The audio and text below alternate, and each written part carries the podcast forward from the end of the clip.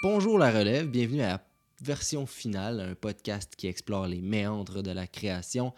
Aujourd'hui, je reçois euh, franchement un de nos plus grands, euh, un homme qui nous a habitués presque à un film par année, ce qui est exceptionnel au Québec. Aujourd'hui, je reçois le grand Émile Gaudreau. Merci, mais cette belle présentation-là, euh, c'est rare qu'on me présente comme ça. je vais le prendre, mais moi, je me considère vraiment comme quelqu'un qui, est un ouvrier, tu sais, qui, qui Ah fait ouais. ses choses euh, effectivement au quotidien. Puis, euh, bon, mais merci. Ben écoute, ça fait plaisir. Moi, j'ai un énorme respect pour toi et je pense que c'est quand même vrai que la... travailler en quantité, ce n'est pas le plus, la chose la plus facile au Québec. Euh, mais toi, tu le fais en quantité et en qualité, alors c'est d'autant plus exceptionnel. Ben, merci. Félicitations d'avance. Euh, j'ai gagné des points. Non, mais euh, pour ça, Gabriel, c'est. Puis je me pose la question en ce moment aussi, tu sais, c'est parce que là, j'ai- j'ai- j'ai- je, fais, je, fais, je travaille sur deux séries télé, les textes, je travaille sur deux longs métrages, des scénarios aussi, tu sais. Puis je me pose la question, mais c'est quoi que j'ai? Pourquoi que je j'ai cette espèce d'appétit démesuré de, de, de travailler, de- d'écrire, de, de faire ces films. J'ai une impatience, tu sais. Puis c'est- comme ce qu'on appelle la drive, là, si tu veux. Ouais. Et ça, ça fait une grosse différence. C'est-à-dire que tu peux avoir tout le talent du monde, mais si tu n'as pas une espèce d'appétit, puis de pas de la boulimie, parce qu'il faut que ça soit quand même bien fait, mais c'est c'est pourquoi que tous les matins, je vais, je, vais- je vais- je vais- je vais travailler, je vais écrire, je vais y prendre un immense plaisir, puis que je vais recommencer le lendemain, puis ça va être sans arrêt, puis je vais prendre des vacances là-dedans, mais je, recommence et je recommence, et je veux un projet, puis je veux qu'il se tourne dans un an, dans deux ans. Mais là, je, me, là, je vais me faire un... Pour moi, il faut que j'ai une première version dans tant de mois, tu sais. En tout cas, cette drive-là, puis cette, cette volonté-là, elle est importante et presque essentielle. Je te dirais que si les, si les jeunes n'ont pas ça, ça va être très difficile, tu sais, parce que c'est vraiment Ouais. par le travail qu'on apprend notre métier. C'est vraiment tous les jours de, de simplement écrire. Je ne suis pas le premier qui dit ça, qui dit ça mais de, de lire ou de se faire lire. De... Mais cette, cette volonté-là de, de créer et d'avoir aussi des résultats, c'est-à-dire cette volonté-là d'a- d'avoir un objectif puis de vouloir absolument l'atteindre, pour moi, euh, je me pose la question encore parce que des fois, je, fais, je pourrais juste être plus relax, être plus. Puis je, me- je me dis, ce projet-là, je l'aime tellement, cette histoire-là me passionne tellement, je me vois pas ne pas la faire en ce moment. Donc, plongeons puis soyons disciplinés. Tu sais.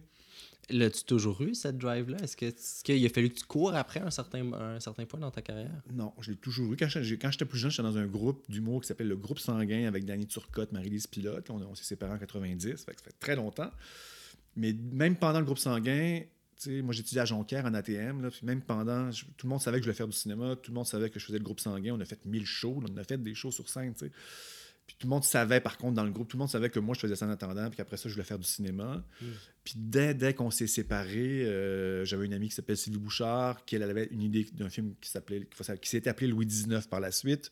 Mais dès qu'on s'est séparés, moi j'ai dit à Sylvie, c'est une idée géniale, let's go, on la développe, puis on l'a développé, puis on l'a présenté, puis on l'écrit. Puis C'est en quelle année, ça? ça, 82 le film est sorti en 94, donc on a commencé à l'écrire dès qu'on s'est séparés, le groupe sanguin en 90. tu sais. Mais déjà, j'avais cette volonté-là. Puis après ça, j'ai écrit plein d'affaires qui ne sont pas faites, mais j'écrivais beaucoup, beaucoup. Puis en même temps, ben, je travaillais dans les talk shows, j'étais concepteur, travaillais pour un fille, je travaillais pour plein de trucs pour gagner ma vie. Mais j'avais toujours des idées de films, puis je voulais toujours, toujours. euh, C'était mon objectif, faire du cinéma. là. Fait que tu as commencé sur scène, euh, est-ce que tu te considérais comme un humoriste ou plus comme un, euh, un auteur? Ben moi, j'ai toujours, me suis toujours considéré comme un, un- un auteur, comme un scénariste. Même là, je me suis considéré encore quand même comme un scénariste qui, qui, qui réalise, qui est devenu réalisateur, mais avant tout scénariste.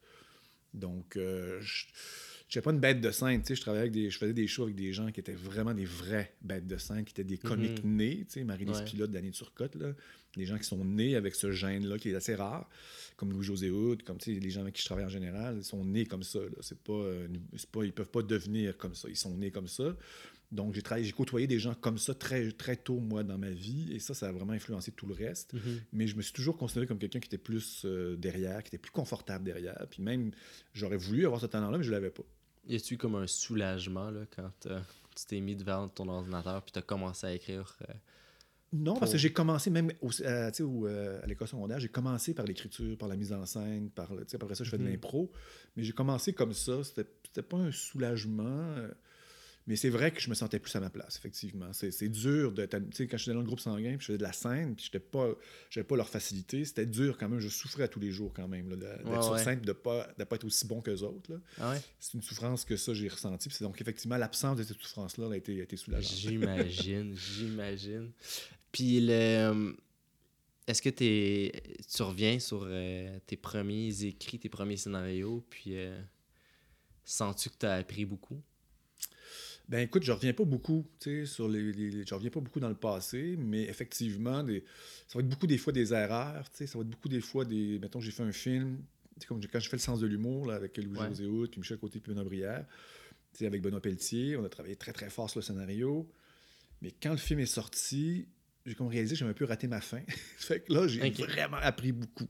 Je me suis vraiment questionné sur la fin je me suis vraiment questionné sur c'est quoi une vraie fin, mm-hmm. c'est quoi une fin émotive et non pas une fin conceptuelle? Parce Mm-hmm. que la fin ressemblait vraiment à une vraie fin, mais en, rétrospective, quand je me suis mis à réfléchir sur l'impact que ce film-là a eu ou n'a pas eu, je me suis dit, ah, j'ai pas eu, j'avais pas une thématique claire, tu sais, qui était une réelle. J'en avais une, on avait une dans notre tête, mais elle était comme plus pensée que ressentie. Fait que par la suite, c'est sûr que ça, c'est resté. Tu sais, ça, je me suis dit, je veux plus jamais vivre ça. Donc maintenant, ça, c'est resté, cette espèce de préoccupation-là quand je fais un film, de savoir, je le dépose comment émotivement, ce film-là. Tu sais. OK. Ben oui, c'est très intéressant, tu sais. Euh, tu je pense que tu l'as nommé quelques fois, tu es un concepteur, tu conçois des idées, tu imagines des mondes, tu imagines beaucoup de choses, mais des fois, ce qu'on imagine, ce qu'on conceptualise, justement, on en est très détaché émotionnellement. Comment réussis-tu, comment tu réussis à faire la part des choses? Comment tu compartimentes ta partie conception qui trouve des idées, puis après ça, le grounder dans de l'émotif? Comment tu y arrives, toi? Ben écoute, ça a été comme un, je te dirais, un dur apprentissage, dans le sens que quand j'ai fait Louis XIX, ça a été quelque chose de uniquement intuitif. Je n'ai pas étudié là-dedans. Euh, on n'a presque pas lu de livre là-dessus, Sylvie Bouchard et moi. Puis c'est un film qui a été quand même refait aux États-Unis. Donc, le scénario, on avait 26, 27, 28 ans quand on a écrit ça, on était jeunes. Puis c'était comme une espèce d'intuition, un, instinct d'écriture, de, de, de long métrage. Puis après ça, ça m'a pris du temps avant de retrouver cet élan-là. J'ai mm-hmm. fait après ça Nuit de noces, Mambo Italiano. Et là, j'ai comme perdu. Je me suis mis à trop penser. Et je me suis mis aussi vraiment à lire de façon vraiment boulimique plein de livres sur la scénarisation. Et ça, pour moi, ça n'a pas été bon. J'aurais pas dû faire ça. Euh, parce que soudainement, je me suis mis à être dans ma tête tout le temps, tout le temps. Puis soudainement, je me suis mis à penser en plot de pointe, à penser en termes de scénarisation, plutôt que de, y aller qu'avec mon intuition. Puis ça m'a pris du temps j'étais bloqué. J'ai fait une dépression créative. À un moment donné, je me trouvais vraiment, vraiment nul parce que j'avais pas cette facilité-là. J'avais perdu euh, l'élan. Puis je travaillais avec Marc Brunet à l'époque. Quand je fais Nuit de noces, je fais ça avec Marc Brunet qui fait Like Moi. Et Marc, lui, c'était une espèce de machine. Il écrivait comme huit pages. Et moi, dans ma tête de lecteur de, de, livres de scénarisation, ça se pouvait pas une scène de 8 pages. Cette scène-là, dans mon, histoire, dans mon plan de travail, elle avait deux pages. Donc, c'était rendu que j'avais plus cet abandon-là qui est vraiment nécessaire. ça m'a pris vraiment du temps à, le, retrouver. Il a fallu d'abord que je diagnostique cette espèce de blocage-là que j'avais, que j'en suis venu à me demander, moi, est-ce que je continue à faire ça si je me sens aussi pas bon? Et j'étais plus bon pour vrai, tu sais. Et ça a été vraiment une espèce de lâcher prise de me dire, ben moi, je ne peux écrire que ce que moi, je vais écrire. Tu sais. Ce ne sera jamais Woody Allen, ce ne sera jamais le mot devoir. J'aime ça faire ce métier-là. Moi, je ne peux que faire ce que moi, je vais faire et je vais m'abandonner là-dedans. Et là, j'ai mm-hmm. recommencé à écrire, mais à la main. J'ai une période où je n'écrivais qu'à la main. Et ça, ça m'a libéré un peu du format Final Draft, du format de, de, de toutes les sites fils de ce monde-là. Tu sais. Mm-hmm. Ça m'a juste fait que je sais même pas j'écris combien de pages, je sais pas. Je fais juste écrire une scène et je n'y pense pas. Et j'ai vraiment développé ce muscle-là, si tu veux, à force de le faire. Et là, maintenant, quand j'écris, automatiquement, je m'en vais là-dedans. Automatiquement, je ne me pose même pas de questions. J'ai un endroit où ce n'est qu'instinctif. Et j'écris beaucoup en collaboration. Donc, pour moi, c'est une entente avec mon co-scénariste ou ma co-scénariste. Moi, j'écris la scène qu'on a, qu'on a, a, développée ensemble. Je l'envoie. C'est pas bon, tu me le dis, on en fait d'autres choses. Mais j'ai réussi à me sortir du jugement, à me sortir de, de, de, de me regarder écrire. Tu sais. Et ça, ça m'a pris du temps. Puis maintenant, par contre, c'est merveilleux. J'y ai accès immédiatement quand je me mets à écrire le matin. Et pour moi, ça me détend écrire. C'est une joie. C'est parce que justement, je suis pas dans. T'es décomplexé. Ouais, puis je suis pas dans, dans l'intellect. C'est pas une pas une vue de l'esprit pour moi. C'est vraiment Euh, quand j'écris une histoire, j'ai l'impression que cette histoire-là, elle existe dans une forme parfaite. tu sais, euh, Ouais. Mais j'ai juste à la laisser sortir, à la laisser avec mon ton à moi, le ton de mes co-scénaristes. Cette, cette histoire-là, elle, elle a une forme parfaite à quelque part. Et pour moi, c'est comme un arbre, c'est comme un- quelque chose de vivant. Puis si ma tête veut y greffer des choses, ben elle va l'éjecter. Ou au montage, on va les éjecter, ou on fait des projections publiques, on va les éjecter, on va les laisser là, puis on va, on va voir le film, on va dire, mais c'est quoi cette affaire-là qui, a, qui était C'est une pas- bonne scène, mais elle appartient pas à cet animal-là. tu sais. Ouais, ouais. Donc ça, c'est vraiment de l'intuition, de travailler l'intuition, que l'intuition, que l'intuition. Puis après, effectivement, ensemble, ou de se relire, ou d'avoir les commentaires d'un autre, d'un collaborateur, ou de quelqu'un qui te confiance, bien là, soudainement, tu sors de ton intuition, mais en même temps, tu y replonges vite. C'est-à-dire que d'avoir un lecteur, euh, dans, tu sais, pour quand les gens qui commencent, d'avoir un lecteur de confiance qui pense comme vous, qui pense comme toi, qui a les mêmes valeurs euh, artistiques, ben, si tu fais des commentaires sur ce que tu as écrit, c'est d'avoir l'espèce de capacité d'ouverture totale et de confiance totale Hmm. et de laisser ce qui te dit refaire, rejaillir ton intuition. Tu sais. Ouais, De ouais, pas ouais. aller dans la tête encore, puis d'y aller le moins possible dans la tête. Euh, tu peux dire juste dans ta tête, tu peux y aller le temps de dire Christy, me semble que ça marche pas. Puis là, là de replonger ça. dans l'intuition, puis c'est sûr que le, le- le- le- bon, le, bon, euh, bon, bouncing wall, là, tu sais, je sais pas comment on dit ça en français, le bon partenaire, de- de- c'est important là-dedans. Ouais, ouais, ben, c'est- des fois, c'est compliqué quand t'as- t'es assis devant 3, 4, 5 personnes qui te donnent des commentaires, puis qui disent Ah, ça, c'est pas logique, ça, ça fonctionne pas, puis qui deviennent ultra. qui utilisent leur intellect. Mine de rien, ils sont là pour ça, souvent, là, pour donner des commentaires, tu sais, mais c'est. Je trouve que ça peut être difficile, ça fait décrocher de l'intuition assez rapidement. Ouais. C'est pas le fun. Non. Puis aussi, comme je te dis, dans- comme il y a une manière de, de recevoir les commentaires, il y a une manière de les donner aussi, tu sais. Mhm. Puis c'est aussi sa force de travailler avec des gens. Puis je travaille avec quelqu'un qui s'appelle Valérie Beaugrand-Champagne, qui est une des meilleures au Québec là, en, en analyse de, en analyse de scénario. Et puis, ce, qui est- ce que je vois qui est clair, quand tu donnes, autant quand tu donnes des commentaires, c'est aussi important que quand tu en reçois. Quand tu en donnes, c'est un, de faire comprendre à, à- à l'artiste devant toi que tu as compris qu'est-ce qu'il a écrit, Ah oui. que tu as compris son intention, tu lui partages, que tu as compris qu'est-ce qui était bon dans ce qu'il a écrit, qu'est-ce qui était fort. Et ça, quand tu as écrit quelque chose, tout de suite, tu sens, toi, qu'est-ce qui est bon, qu'est-ce qui est moins bon, intuitivement. Donc, quand tu as quelqu'un devant toi, tu sens qu'il a comme compris ce que tu voulais faire, qu'il a compris qu'est-ce qui était bon. Ben là, il y a une détente, puis il y a une ouverture, puis la personne avec doigté, ça te, elle te fait souligner les choses peut-être qui, d'après elle, sont à retravailler. Là, il va avoir, une- il va avoir une- un accueil de tout, puis ça ne sera pas cette espèce d'expérience-là traumatisante et castrante que ça peut être avec Ouais. des mauvais lecteurs qui ne savent pas comment faire des commentaires. J'ai l'impression que c'est un peu comme parler à des enfants, des fois, parler à des scénaristes. C'est de s'asseoir puis de dire je comprends comment tu te sens. C'est de faire comprendre, tu sais, je, je comprends comment tu te sens. Maintenant, voici ce qu'on pourrait faire pour. euh, Ben, il faut que ça soit sincère, c'est ça. Il faut que tu aies une bienveillance. tu sais. C'est ça aussi. C'est-à-dire que les gens, ils sont bienveillants envers toi, puis toi, tu es bienveillant envers eux. Puis c'est des enfants dans le sens que il y a, euh, il y a une espèce de, de- de- Quand tu t'exposes aux commentaires, ben oui, tu es à vif, là, tu sais, mhm. complètement. tu sais. Fait que ça, si tu comprends ça aussi, tu sais, puis d'avoir comment je peux l'aider, cette personne-là, comment je peux l'aider à prendre ce qu'il y a de bon dans son scénario, puis l'amener à, à la prochaine étape, et surtout, comment je peux générer chez le scénariste une envie irrésistible de recommencer à écrire. C'est vraiment ça le- la clé. C'est quand tu as un bon analyste, normalement, après la rencontre, tu as juste hâte parce qu'il te dit des choses ou elle te dit des choses qui t'ont vraiment parlé, qui t'ont résonné, puis tu fais comme, my God, oui. Puis des fois, tu Ouais. vas- toi, tu vas avoir l'idée, mais là, tu fais comme, oui, comment, ça, comment ce scénario-là a pu exister sans cette intuition-là? tu sais? Et là, je Mhm. replonge, je veux que personne lise cette version-là parce que la prochaine, je le sais que ça va être, elle va être vraiment la meilleure, ça va être ça, et jusqu'à 10 autres plus tard. tu sais, Mais il faut vraiment que ça vienne d'une envie irrésistible d'écrire. Sinon, c'est ta tête qui va dire Bon, là, je vais content. Il me dit ça, OK, il faut que je fasse ça. Et là, les, les scénaristes se Ouais. perdent. Et Ah là, des fois, les scénarios, ils font ce qu'on appelle ils vont de côté. Tu sais, tu lis une autre version, c'est pas meilleur que la, première.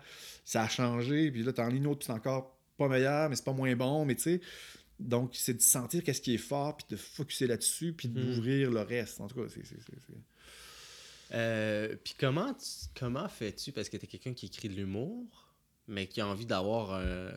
C'est que c'est pas de l'humour pur, là, mettons. C'est pas, pas de la du- comédie pas de la farce. Non, exactement. Comment fais-tu pour magasiner. euh, magasiner? Euh, pour te, te promener entre l'humour, l'émotion, puis aussi les thèmes, tu sais, ce que toi t'as envie de dire? C'est quand même beaucoup là, Mhm. pour euh, des fois un scénario de 100 quelques pages, euh, 120 pages. Ouais, ben tu sais, moi, je, ma manière de fonctionner à moi, là, il y a tout le monde a leur manière. Moi, en général, je vais chercher comme une idée forte, tu sais, que je considère que peut-être n'a jamais été raconté. tu sais. Mhm. Et puis, comme par exemple, mon menteur, ben là, tu sais, un, un menteur compulsif qui voit tous les mensonges qu'il a dans sa vie devenir soudainement la réalité. Tu sais, là, Ouais. quand j'ai cette idée-là, je fais Ah, my God, ça, je sens qu'il y a du potentiel pour cette idée-là, vraiment, qu'il y a du jus. C'est, il y a quelque chose d'universel là-dedans. Ça fait que j'étais comme, j'ai dit, OK, ça, ça va être ça, je vais faire ce film-là. Tu sais, un coup, j'ai Mhm. eu cette idée-là, je vais faire ce film-là. Puis après, effectivement, ce qui c'est un mélange, c'est-à-dire de, de, de chercher les, les scènes les plus drôles dans- avec ce concept-là, tout en se demandant émotivement qu'est-ce que ça raconte, ce film-là.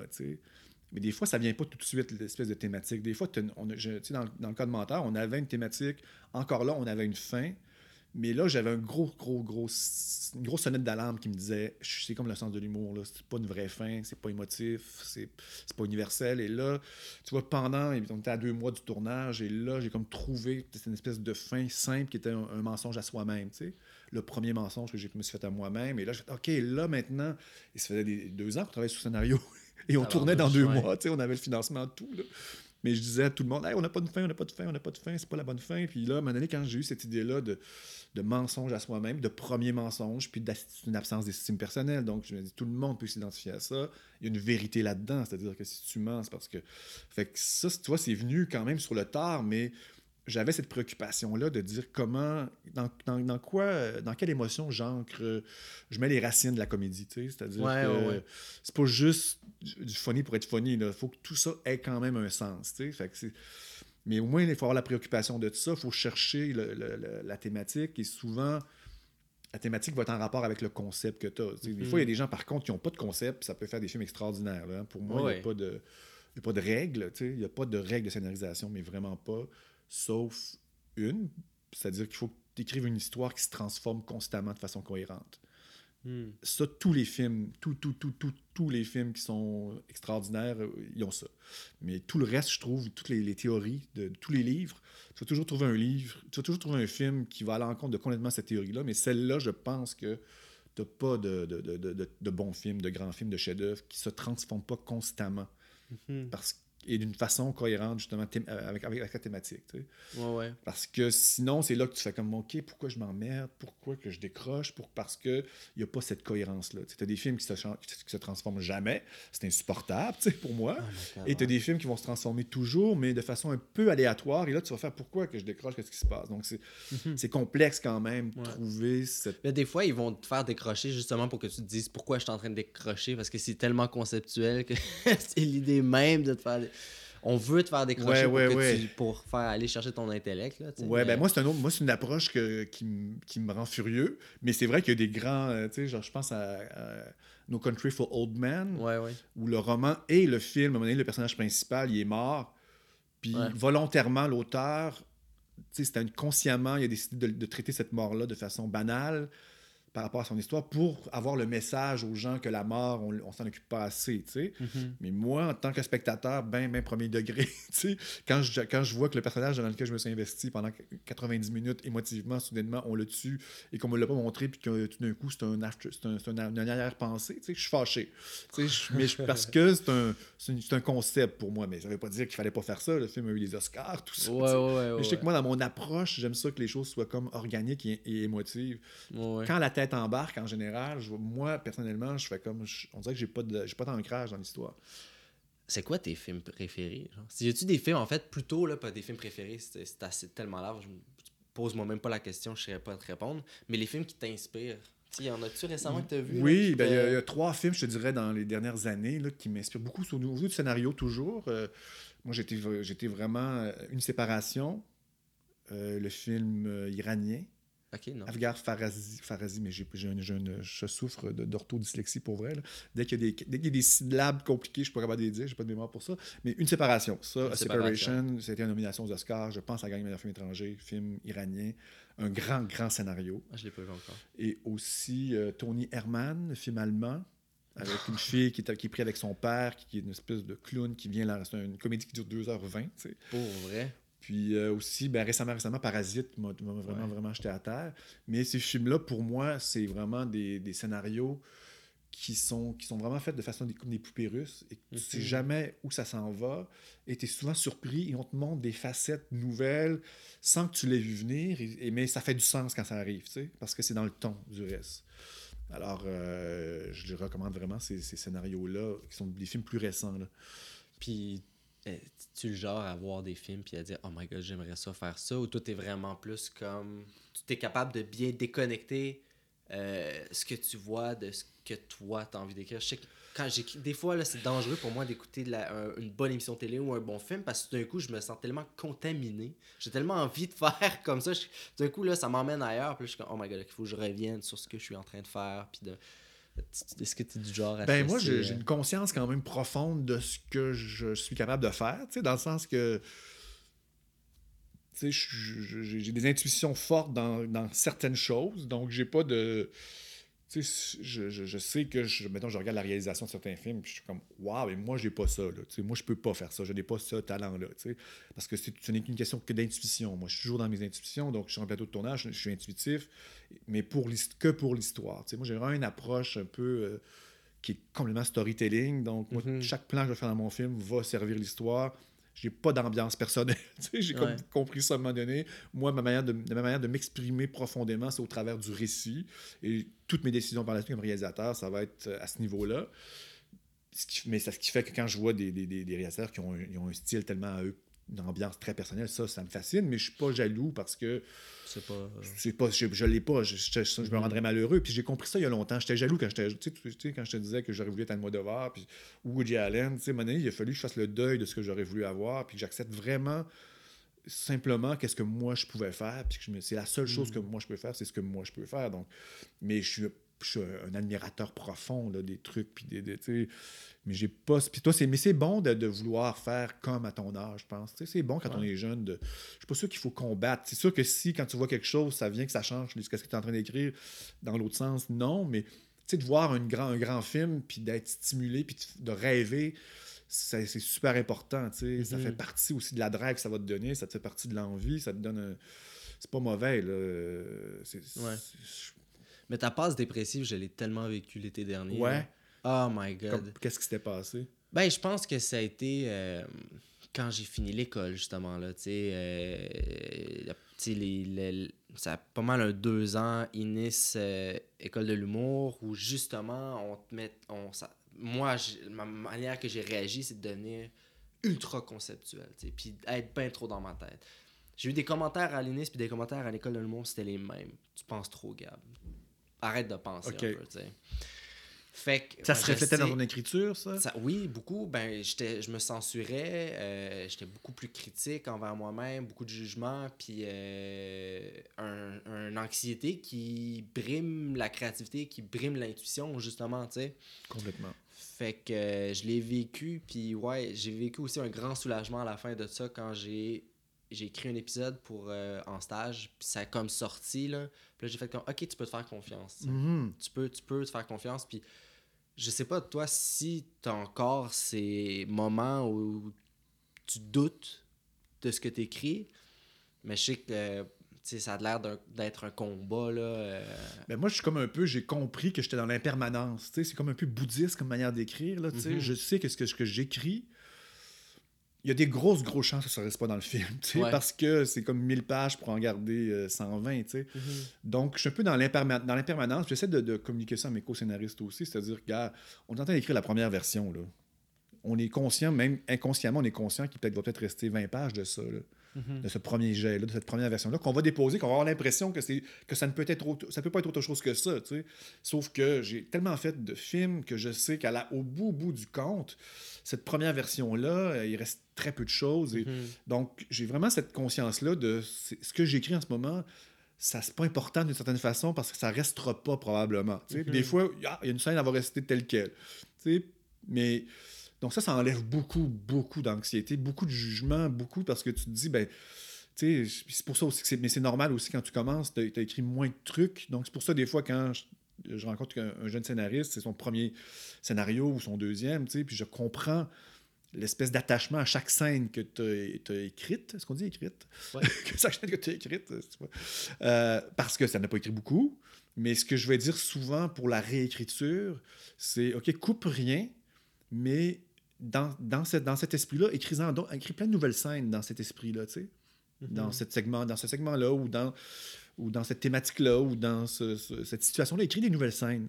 Puis en écrivant des nouvelles scènes, soudainement, les anciennes vont être moins. vont- Tu vas être moins attaché, puis ça va être plus facile de les remplacer parce que Mhm. c'est dur d'enlever quelque chose quand il n'y a rien en cote, il y a une Ouais, angoisse. que c'est normal d'être attaché à ce qu'on fait, mais cette conscience-là que ça, ça- c'est pas ça qui va être tourné, là, donc ça enlève beaucoup, ouais. beaucoup, beaucoup de pression. Puis c'est pas ça qui va peut-être être lu non plus parce que je vais repasser dessus. Demain, je vais la réécrire, puis je vais la faire lire à, à quelqu'un en qui j'ai confiance, on va la retravailler, puis peut-être qu'elle va sauter du film parce qu'on s'aperçoit qu'elle n'a pas sa place. tu sais. Mhm. Mais c'est vraiment de savoir que la, scénarisation, c'est de la réécriture. Ouais.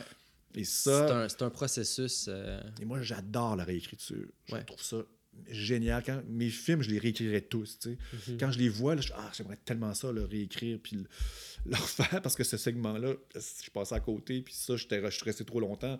Fait que, tu sais, j'aime, beaucoup ça, de re- retravailler, retravailler, retravailler, puis parce que je sens aussi qu'il y a toujours une espèce d'amélioration. Ça que ça, c'est, jouissif.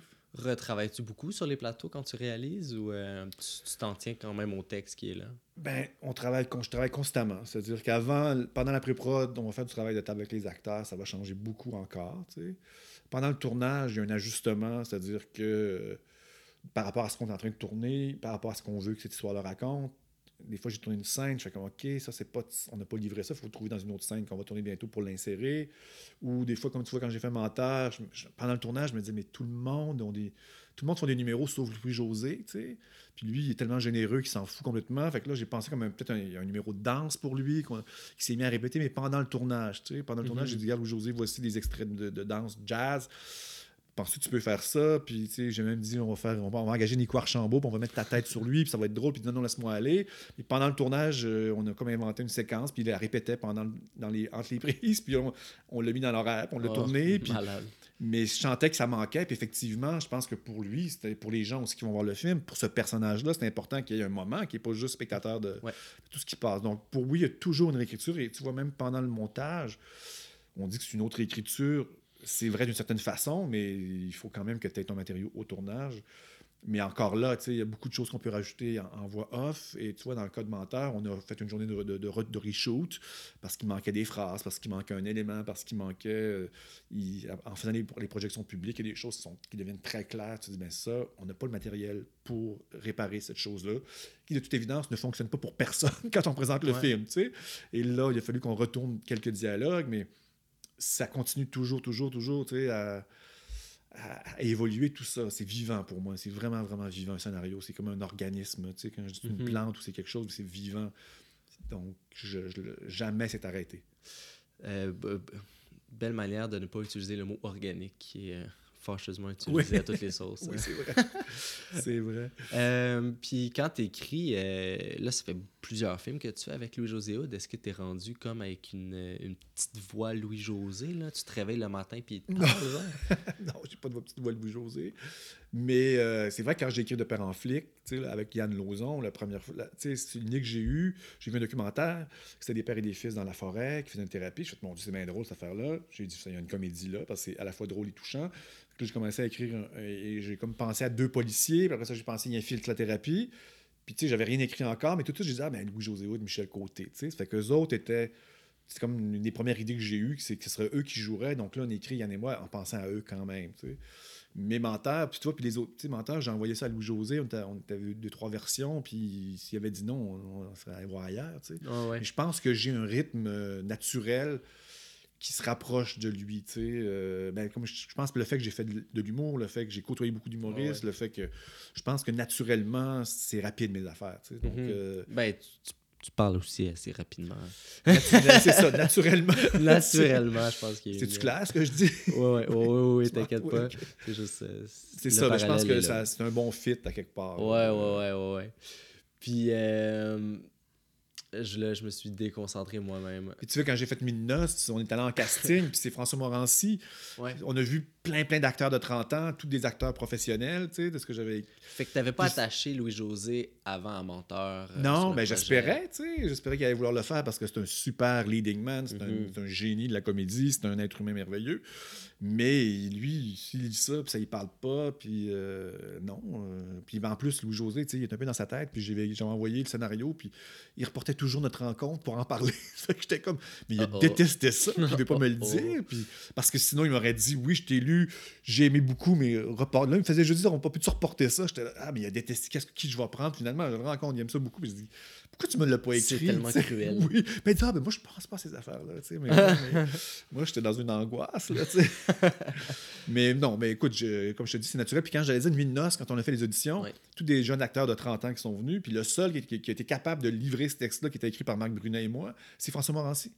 Parce qu'il y avait le sens du rythme, le sens du, des ruptures, le sens des digressions, tu sais. Fait qu'il y a un naturel quand même, puis c'était pas prévu qu'on prenne, prenne un humoriste là-dedans, tu sais. Donc, euh, après ça, Louis-José est embarqué là-dedans aussi, dans cette espèce de rythme-là. T'aimes travailler avec des humoristes? Mais écoute, moi, j'ai- comme j'étais humoriste, pour Ouais. vrai, c'est comme si. tu- La question me surprend toujours. C'est comme si tu disais un afro-américain, t'aimes travailler avec des noirs, tu sais. Ouais. Pour moi, c'est ça fait partie de ma famille. gang, là. Ça fait donc, c'est pas des humoristes, c'est des artistes, c'est des, des interprètes. c'est Des... Pour moi, il n'y a pas de. de- C'est pas des humoristes, c'est juste des gens profondément drôles, extrêmement charismatiques, tu sais Mhm. comme les autres acteurs avec qui je travaille, de certaine façon. là, les- Tout le monde avec qui je travaille, je recherche vraiment cette nature comique-là profonde, le charisme, le- le- le- la capacité de jouer. Donc, les humoristes, eux, ils tiennent 1000 personnes là, sur scène, tu sais, pendant... Ouais, ouais. Ils ont ça. Ils ont un Naturellement, sens de la vérité. C'est ça. Puis on est le seul pays au monde, je pense, qui se pose la question comment ça fait que des, des humoristes jouent dans des comédies, tu sais? c'est comme un C'est peu euh, en France, c'est toujours eu les, les, les per- les gens qui Ben oui. jouaient dans les cafés-théâtres, puis euh, aux États-Unis, Saturday Night Live, les, les stand-up, tout le monde vient à faire du cinéma, puis c'est normal, ou de la télé, ou tu sais. Mais Ouais. ici, c'est comme un peu, ah mon Dieu, quand je fais de père en flic, t'as mis Louis Joyeux dans ton film, c'est vraiment un risque que t'as pris. Je, ben, si j'avais mis Roy Dupuis, là, ça aurait été un risque, mais de prendre la personne la plus drôle de sa génération pour faire une comédie, et C'est vrai que. ça aide, là, tu sais. Mais de l'autre côté, si t'as l'ambition aussi que tes films soient touchants, c'est un risque à ce niveau-là. C'est de dire, tu d'aller chercher cette émotion-là, Mm. euh, sans, tu c'est un travail qui est différent à faire. C'est aussi une, grande, une bonne confiance, j'imagine que tu avais. T'as-tu réalisé Père en Fléquin? Oui. Oui. Ok, c'est ça. Tu avais quand même une grande confiance de dire, je vais être capable de l'emmener où j'ai besoin. Euh, c'est une confiance en lui ou plus une confiance en tes talents, en tes. C'est plein de la naïveté aussi, là. Ah, Peut-être, ouais. Parce que, euh, tu sais, euh, on, on s'est connus sur le plateau, Louis-José et moi, alors que maintenant, je fais beaucoup de travail de table. Je fais, j'envoie, même Louis-José, je, je vais l'envoyer travailler avec une coach, tu sais, même après tous ces films-là. Puis, tu sais, mais à ce moment-là, c'est comme s'il y avait une naïveté, ça va marcher. Puis la première journée de tournage, il a comme fait une petite stépette après avoir dit sa réplique. Puis j'ai fait, euh, OK, on va se parler. Je dis, ton personnage vit la pire, le pire moment de sa vie. Jamais il essaie d'être drôle. Mhm. Jamais, jamais, jamais. Lui ne vit que l'émotion. Été comme, je me souviens quand je lui ai dit ça, je me rappelle du décor, là. Puis la petite patte de côté après avoir dit sa réplique, ça marchait tellement pas. Mais c'est un gars brillant, c'est qu'il a comme compris. Ça fait qu'après Ah ouais. ça, puis même encore maintenant, des fois, je fais juste dire, Louis-José, des fois, je ressens l'humoriste, là, tu sais. T'embarques à ta trail de spectacle. Puis là, il fait, ah oui, oui, ok. Puis là, il sait exactement de quoi je parle. Puis là, il, il se réintériorise tout ça, puis il pense à sa coach. Puis, tu sais, ouais. on, on retourne dans quelque chose de plus senti, mettons. Là. Mais jouer devant la caméra aussi, c'est quelque chose en soi. C'est diriger pour la caméra versus être sur, tu sais, faire de la Ben mise oui. en scène, c'est deux mondes complètement. Mais c'est parce que c'est des muscles. Tu sais, les humoristes, ils ont comme pour moi, ils ont. Tu sais, c'est rare. des- Tu sais, t'as des Robin Williams, t'as des Coluche, t'as, Ouais. des. ils sont, sont tous des grands acteurs pour moi, potentiellement. Mais il faut que. Faut qu'ils acceptent de, de- de se montrer complètement vulnérables, puis qu'il faut qu'ils acceptent de ressentir fort. Puis ça, c'est Mhm. comme s'il y avait un petit muscle atrophié. Ceux qui n'ont pas fait de cinéma, c'est comme si en eux, il y a un petit muscle atrophié, puis ils ont un muscle hyper développé, qui est celui de la scène, qui est celui souvent d'une émotion, le sarcasme ou l'ironie. Ouais. Alors moi, moi avec eux, ben, au départ, maintenant, ce que je fais, je les envoie en atelier travailler le muscle de- du ressenti. Fait qu'on essaie jamais d'être drôle, jamais, jamais, jamais, pour travailler juste le muscle du ressenti. Comment on fait ça? Mais ça, c'est un, c'est un. Honnêtement, c'est Joanne-Marie Tremblay. Puis il y a des coachs. Elle travaille des trucs avec la mémoire, elle travaille des trucs avec euh, qu'est-ce qu'ils ont, ont déjà vécu qui ressemble à l'émotion qu'ils vont avoir dans cette scène-là, par exemple. Donc là, elle leur donne des trucs de mémoire. Remets-toi dans cette situation-là. Puis eux, c'est comme un peu euh, une sorte de méthode là, euh, Mhm. qui est utilisée par beaucoup d'acteurs aussi. Là. C'est pas, Ouais. pas nouveau. Puis après ça, ben, c'est de voir sur le plateau, puis de dire, moi, quand je travaille avec les acteurs, je travaille jamais la comédie. Jamais, jamais je parle de comédie. Je vais toujours, toujours parler de ce que l'acteur vit à ce moment-là. Qu'est-ce Ouais. que le personnage vit à ce moment-là. Donc, ça, ça me permet d'avoir un, d'essayer d'avoir un ton que même dans les grosses scènes comiques ou dans les scènes euh, plus dramatiques, ben, si on part toujours de, la, com- de l'émotion, ben, au moins, on n'a jamais cabotiné. en- ça peut être gros, mais si c'est vrai, on cabotine pas. Donc, ça Mhm. veut dire que quand il y a des scènes plus dramatiques, il n'y a pas de décalage. Ça fait que Ouais. Ça, c'est important là, pour dans la, dans la façon que je travaille. C'est vrai que ben, c'est- c'est c'est pas facile de trouver le ton euh, en comédie. euh. Ben, s'il faut, faut pas se poser de questions, tu sais, dans, le sens, dans le sens que le ton, normalement, il vient par la vérité de l'émotion. Y a-tu beaucoup de comédie qui ressort euh, au-delà des textes euh, Ou tu comptes beaucoup sur tes textes pour que ce soit drôle? Ouais, beaucoup sur les textes. Beaucoup sur les textes. Beaucoup sur les Tu textes. dis, ouais. quand les textes sont drôles, après ça. euh, J'ai choisi les bons acteurs, ça va bien aller. C'est beaucoup, beaucoup de travail quand même sur le plateau pour trouver le. le- la- le- c'est- je cherche toujours un peu l'équilibre entre le rythme et l'émotion. tu sais. Des fois, c'est Mhm. trop drôle, des fois, c'est trop dramatique. Puis à un moment donné, tac, les deux pognent, puis là, j'ai OK, maintenant, on l'a. tu sais. hmm. Mais ça demande ça. Puis c'est vraiment un travail sur les textes. Pour ça, je fais beaucoup de travail aussi de table avec les acteurs. Puis on lit beaucoup, puis on cherche à ce moment-là, est-ce que ça peut être plus drôle, puis on improvise, puis là, on s'enregistre, puis on rebonifie le scénario. tu sais. Hmm. Mais sur le plateau, en général, on se concentre que sur l'émotion. Ça t'arrive-tu euh, semi-fréquemment de d'arriver au montage puis faire OK, ça c'est pas drôle finalement. Puis là, vous réussissez à le rendre drôle uniquement grâce au montage? Non. Non? ben une bonne main d'applaudissement là. Non, mais dans le sens que euh, c'est pour ça que le plateau, moi, je peux faire des fois 25-30 prises aussi, tu sais, parce que je sens que j'ai comme une intuition qu'on ne l'a pas eu. Puis souvent en montage, mais ça veut pas dire des scènes qui des scènes qui marcheront pas que nous on pensait qu'elles étaient drôles. Mais souvent en montage, mettons qu'on a, on a pour deux heures de matériel pour une scène de cinq minutes. Donc des fois, je viens avoir une angoisse parce que je me dis ça se peut pas que j'ai laissé ça comme ça. Puis là finalement, dans toutes les prises, on, en- on trouve une prise. Puis je suis comme bon oui, je sais, il me semble que je l'avais. Tu sais, j'aurais pas. Pendant que je tourne une scène, j'ai vraiment une boule dans l'estomac, je suis terrifié. Puis quand la boule s'en va, je suis comme bon, je pense qu'on l'a. Hmm. fait que c'est pour ça que souvent en montage, c'est rare qu'on n'a pas au moins toutes les répliques qui marchent. tu sais. Ouais. Mais après ça, ça se peut que quand on présente la scène, les gens rient pas. là. Oui. Mais au moins, j'ai été cohérent dans le sens que je ne suis pas passé à la prochaine scène sans avoir tout ce dont j'avais besoin dans une espèce de vérité comique. Puis là, bon, après, il faut voir quand c'est monté, puis que c'est, même si c'est tout ce qu'on voulait que ce soit, la comédie, il n'y a personne qui a 100% euh, au bâton. Là. Ouais. Fait qu'il y a au moins euh, 20% qui sont pas drôles, qu'on pensait que c'était extraordinairement drôle, puis il y a un petit bout que tu te dis, mon Dieu, que c'est niaiseux, mais les gens applaudissent de rire. tu Ouais, pensais ouais. pas que ça allait rire, donc... Mais... euh, Mais comment tu fais quand tu arrives sur le plateau puis que tu as comme 27 prises?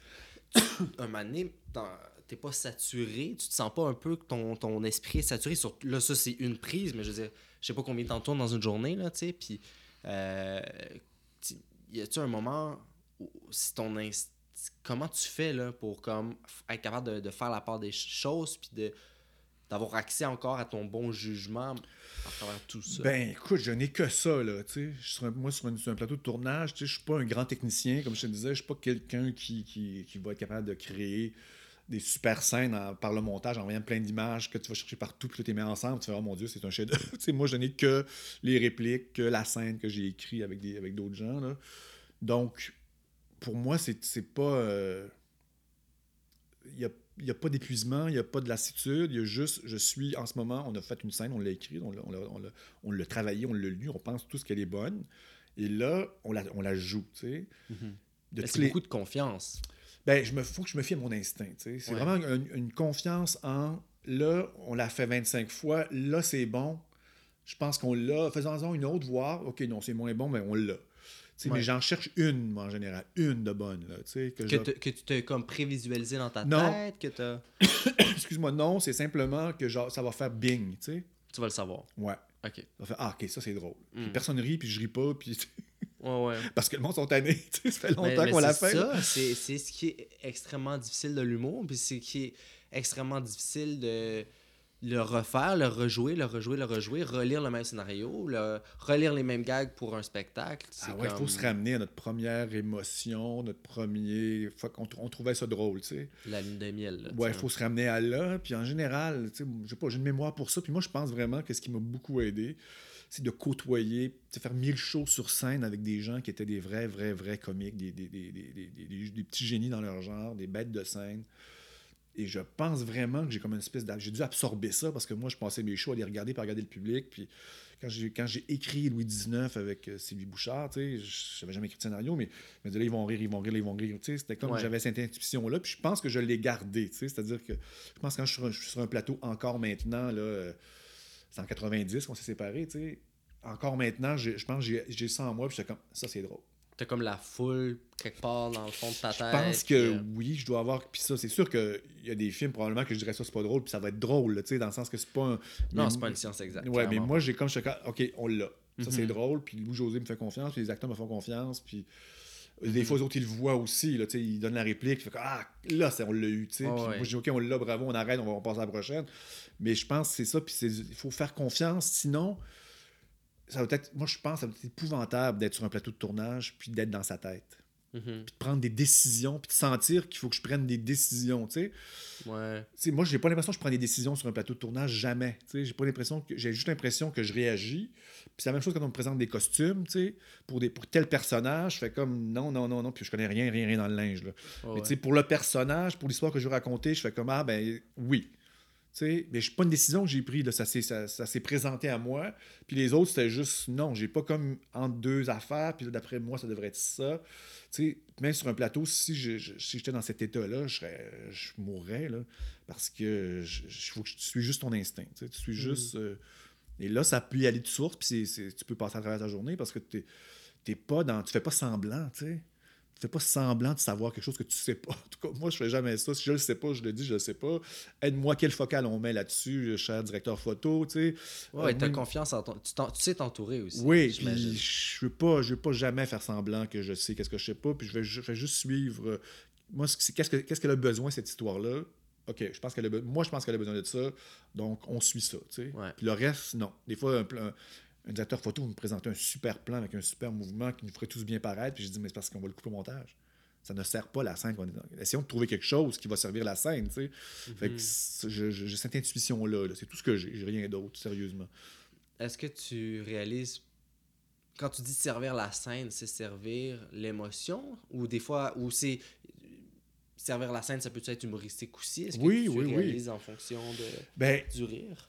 Ben oui, ça dépend qu'est-ce qu'elle qu'est-ce qu'elle véhicule, la scène, tu sais. Puis Ouais, ça, ça c'est vraiment le, le- le- tu sais, pour, pour un jeune réalisateur, tu sais, la chose la plus, la plus importante, il y en a plusieurs, mais la chose la plus importante, une chose importante, un, c'est de savoir ses forces, tu sais. C'est de savoir, si tu es un réalisateur, là, faut, si tu veux être un réalisateur, il faut que tu aies une intuition dans quelque chose. tu sais. Ça peut être le décor, mais ça prend quelque chose. Ça peut être où mettre la caméra, ça peut être la lumière, ça peut être, tu sais, mais il faut que tu aies une, une intuition artistique dans quelque chose, puis pour le reste, sois-en conscient, et le reste, fais confiance aux autres aussi. Entoure-toi Mhm. de gens qui vont t'aider à comprendre, à prendre de l'expérience dans le reste, tu sais. Mhm. Mais fais leur confiance. Il n'y a, rien de pire que tu es fort dans une affaire, puis tu penses que tu vas être fort dans tout le reste, tu vas l'imposer à tout le monde et ça va être pas bon.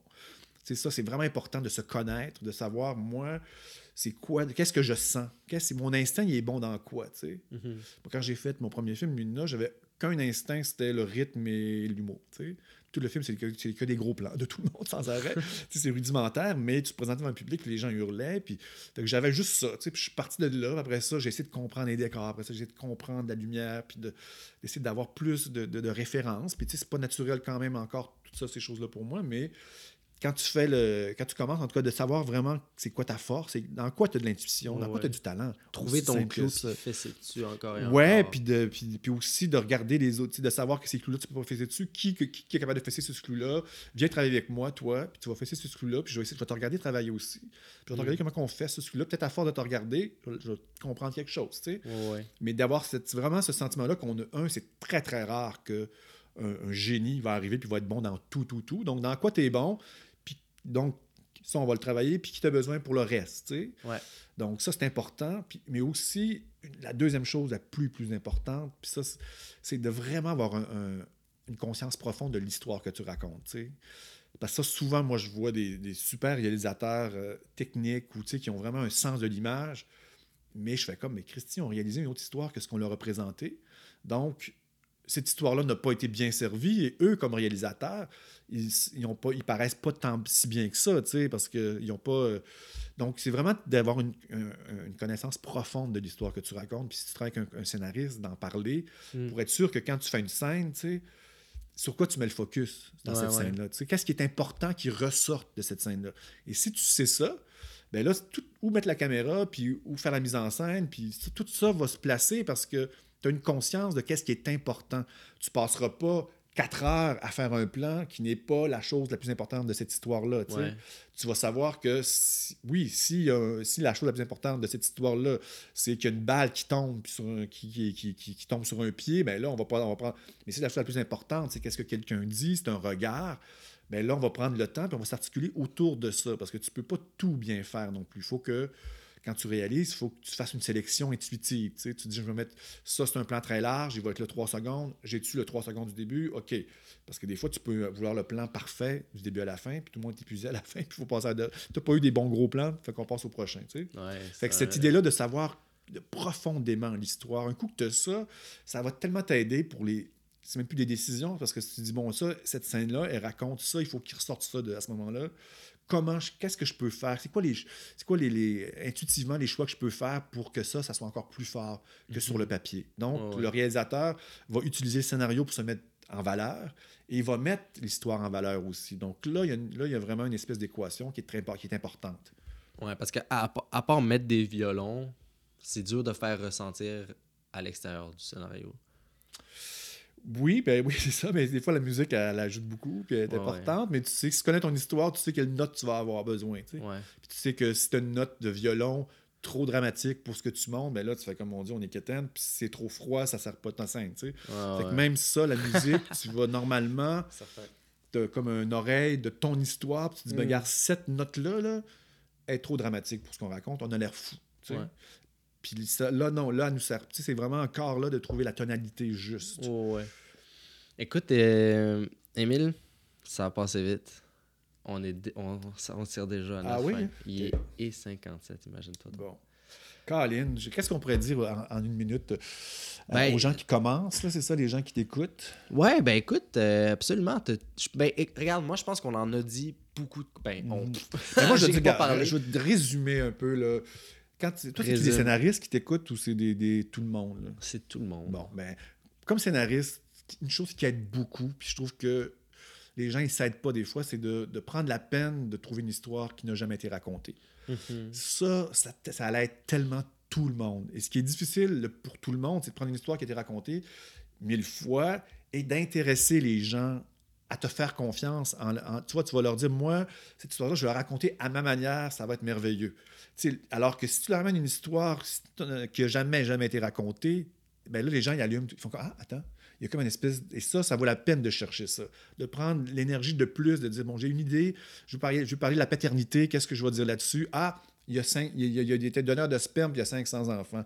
Oh boy, là, on veut, la, euh, on veut savoir On cette veut histoire-là. savoir ça. Juste de prendre déjà l'espèce d'effort de plus, de dire, c'est quoi qui est original dans cette histoire-là? Mhm. Et mettre le focus là-dessus, Ouais.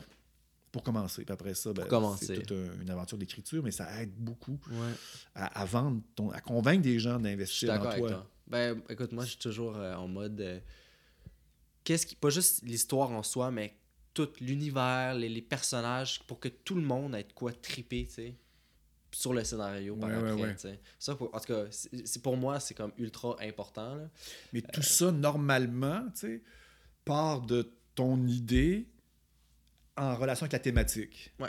Tous les autres personnages, normalement, vont, vont servir ça. Mhm. Si t'as, euh, c'est clair, as bien travaillé, ils sont pas juste des beaux personnages et ils n'ont pas comme ton personnage secondaire qui a comme une histoire de quatre pages que tu as écrit, puis tout ça, mais qui n'est pas en rapport avec la thématique. Donc, Wow, j'ai fait un saut. c'est mon alarme pour me dire que. ouais. Et il est 5 heures, hein? Comme je t'ai dit, je pourrais en parler tellement longtemps. Ça me passionne. Je sais pas. Je, je- je- c'est- Non, non, non, écoute, euh, moi, ce que je dis, c'est qu'on se reprend. ben oui. Puis euh, écris-moi d'autres questions. Puis euh, ouais, ouais, ouais. parce que j'aime, ça me passionne. Hein, tu sais. J'ai vu Mais ça. je veux vraiment, j'aimerais ça que des fois je pars dans des discussions, j'aimerais ça communiquer, tu sais, d'essayer de, de donner des- Ouais. des, fois des petites étincelles aux gens pour dire comment commencer là-dedans, puis comment se mettre en valeur, puis se faire valoir, puis de ressortir du lot. C'est ça qui est dur, tu sais, de ressortir du lot.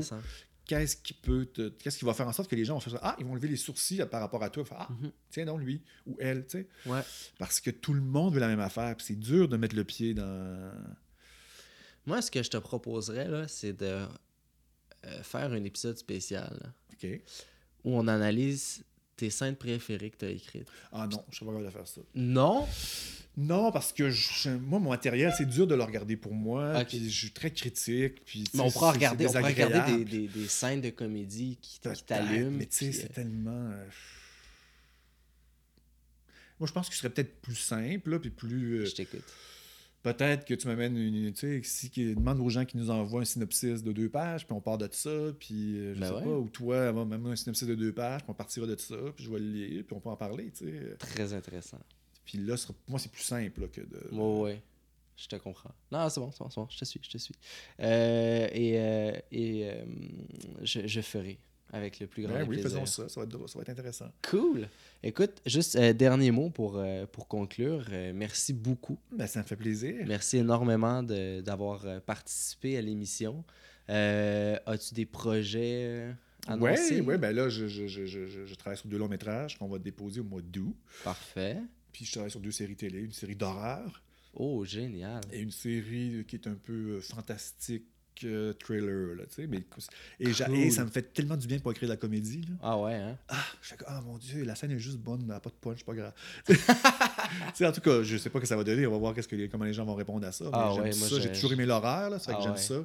Ça me fait du bien, tu sais. ça- Ah ouais, hein? ouais.